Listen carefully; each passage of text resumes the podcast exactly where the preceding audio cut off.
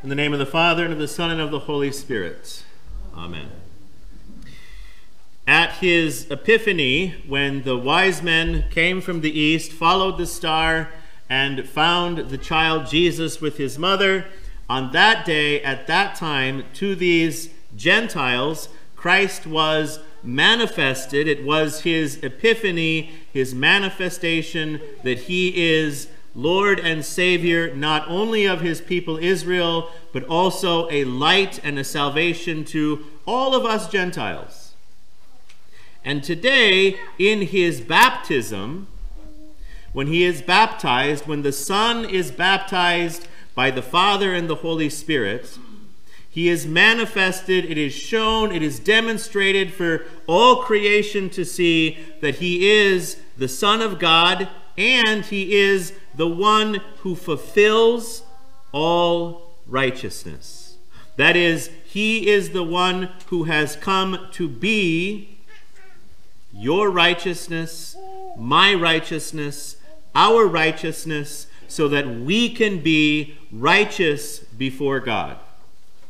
He comes in his baptism not to be baptized just to give us an example, not to be baptized because he needed baptism himself, he comes to be baptized so that we can be baptized. He comes to be baptized to take upon himself all that we are and all that we have failed to be, so that he can give to us in our baptism all that he is and all that he has accomplished for us. And some of our confirmands right now are they're doing pretty good. Some of them are, we're working on it, but they're working right now on memorizing this little bit of Luther's catechism.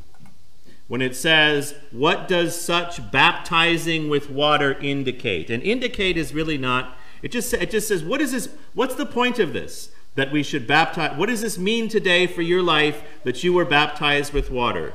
And it says, It means for us today that the old Adam in us, should by daily contrition and repentance be drowned and die with all sins and evil desires, and that a new man should daily emerge and arise to live before God in righteousness and purity forever.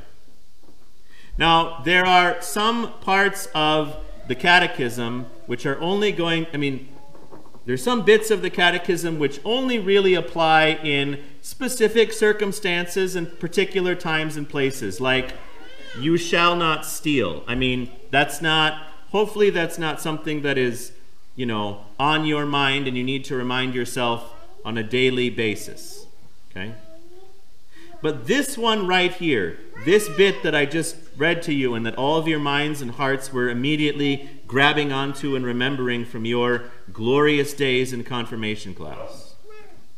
This little piece right here is really out of all of the pieces of the catechism, this is the one that speaks to you in no matter what circumstances you are in, today, tomorrow, when you wake up in the morning, when you're at work, when you're at home, when you're in the shower, whatever it is, this one is speaking to you.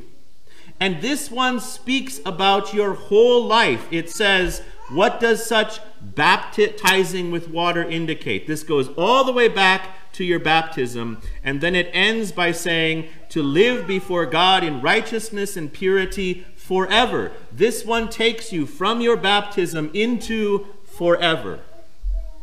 And it also tells you what it is that you are really up against right now. It says, your and my, our old Adam. That is, that nature within us, that kind of corrupted and deformed way of being that still lives within us, that still is what we are up against right now. Whether you are waking up, going to bed, in the shower, eating dinner, driving to work, whatever it is, He's always with you and he always wants to have you, and he always wants to make you his own. And it tells you also, it tells you when, when it is that we need to be dealing with this situation. It says daily. daily contrition and repentance. Be drowned, this old Adam should be drowned and die. Okay? So see what, right? So you shall not murder. I mean, that's a good one to remember in certain circumstances, I suppose. Okay? This one begins to have its relevance for you the moment you are baptized. It stays relevant to you until the moment when you achieve forever. And it speaks to you every single day. Daily, this part of us must die. Daily, a new being is to be coming forth for us. This one embraces all of it, every minute of every day. And the most important question I mean, when you invite, if, if you're going to invite somebody to church, like, why should, well, why should I go to church with you? You might tell them, you might tell them about the wonderful community we have, the nice new building we have. You might tell them about, despite the fact that, no, I won't mention it anyway. I was, I promised you I wasn't going to say it. Despite the fact, the thing that we won't mention, the pastor's a decent guy once in a while. But do you actually, would you actually tell them, like, we need to go to church so that we can be saved? So that because you and I, we all need to continually be experiencing salvation. I mean, are you are you saved? Are you saved? That actually is the most important question. It's the whole reason we like do this church thing. It's the whole reason we do baptism. Are you saved?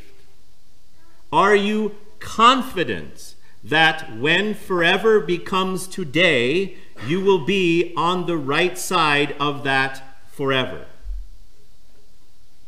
Because you can get every other question right, and if you get that one wrong, none of it is going to matter.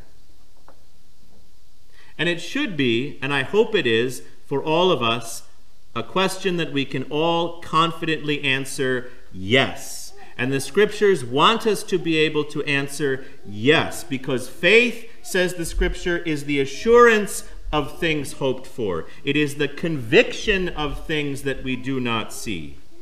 The scripture says, We shall know that we are of the truth, and we shall reassure and have confidence in our heart before God. For whenever our heart condemns us, whenever our internal self tells us and points out to us all the ways that we've failed, God is greater than our hearts, and He knows everything, and he is rich in mercy and forgiveness. And God so loved the world, and as far as I can tell, you and I are all part of that world. God so loved the world that he gave his only Son, that whoever believes in him, whoever believes in him, shall not perish but have eternal life. The question of are you saved should be, and it's good to remind ourselves and to re kind of re grab a hold of that confidence. But when were you saved? When were you saved? Were you saved when Jesus was dying on the cross? Of course. Of course, you were saved when Jesus was dying on the cross. The scriptures say, Since we have been justified by his blood, the pouring out of his blood, we shall be saved from the wrath of God. Were you saved when God was creating the world? Yes, you were. Yes, we were. It says, it says in our second reading for today, He chose us in Christ before the foundation of the world, that we should be holy and blameless before Him. Were you saved when you were baptized?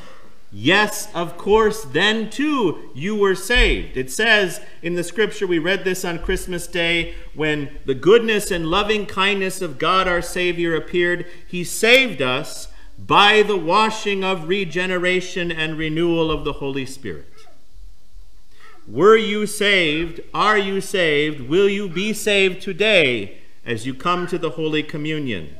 Absolutely. For where there is the body and blood of Christ, there is the forgiveness of sins. And where there is forgiveness of sins, there is also life and. Remember it? Salvation. Yeah, yeah. Okay. Will you be saved when you die? Is that also a moment of salvation? Indeed, it is.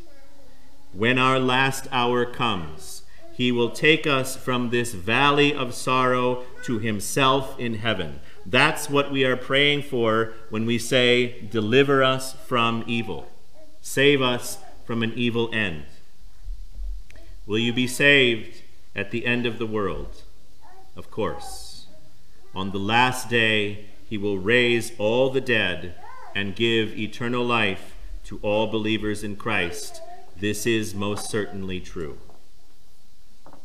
All of these moments, and the moments before there were moments before the creation of the world, when Christ was on the cross, when you were baptized, when you come to partake of his body and blood, when you breathe your last, and when your body breathes again on the last day, all these are moments of salvation. All of this is what it means to be saved. I was saved, you are being saved, and we will be saved. Which means it all comes down then to today. The fact that we are baptized, the fact that God has chosen you before the foundation of the world, the fact that we will that we receive holy communion. The fact that Jesus died for you. The fact that we will die. The fact that we look forward to the resurrection of the dead. The fact that God has put us into a vocation in God's family and in our family and in our society and in our world. All of this places upon us the urgency of today. Daily daily the old must pass away Daily the new must come forth. The old Adam in us should, by daily contrition and repentance, be drowned and die with all sins and evil desires. And a new man, a new creation, a new hum- humanity should, by faith in Jesus, by faith alone, come forth and emerge and arise in us today and be that life that we will live with God forever. In Jesus' name, amen.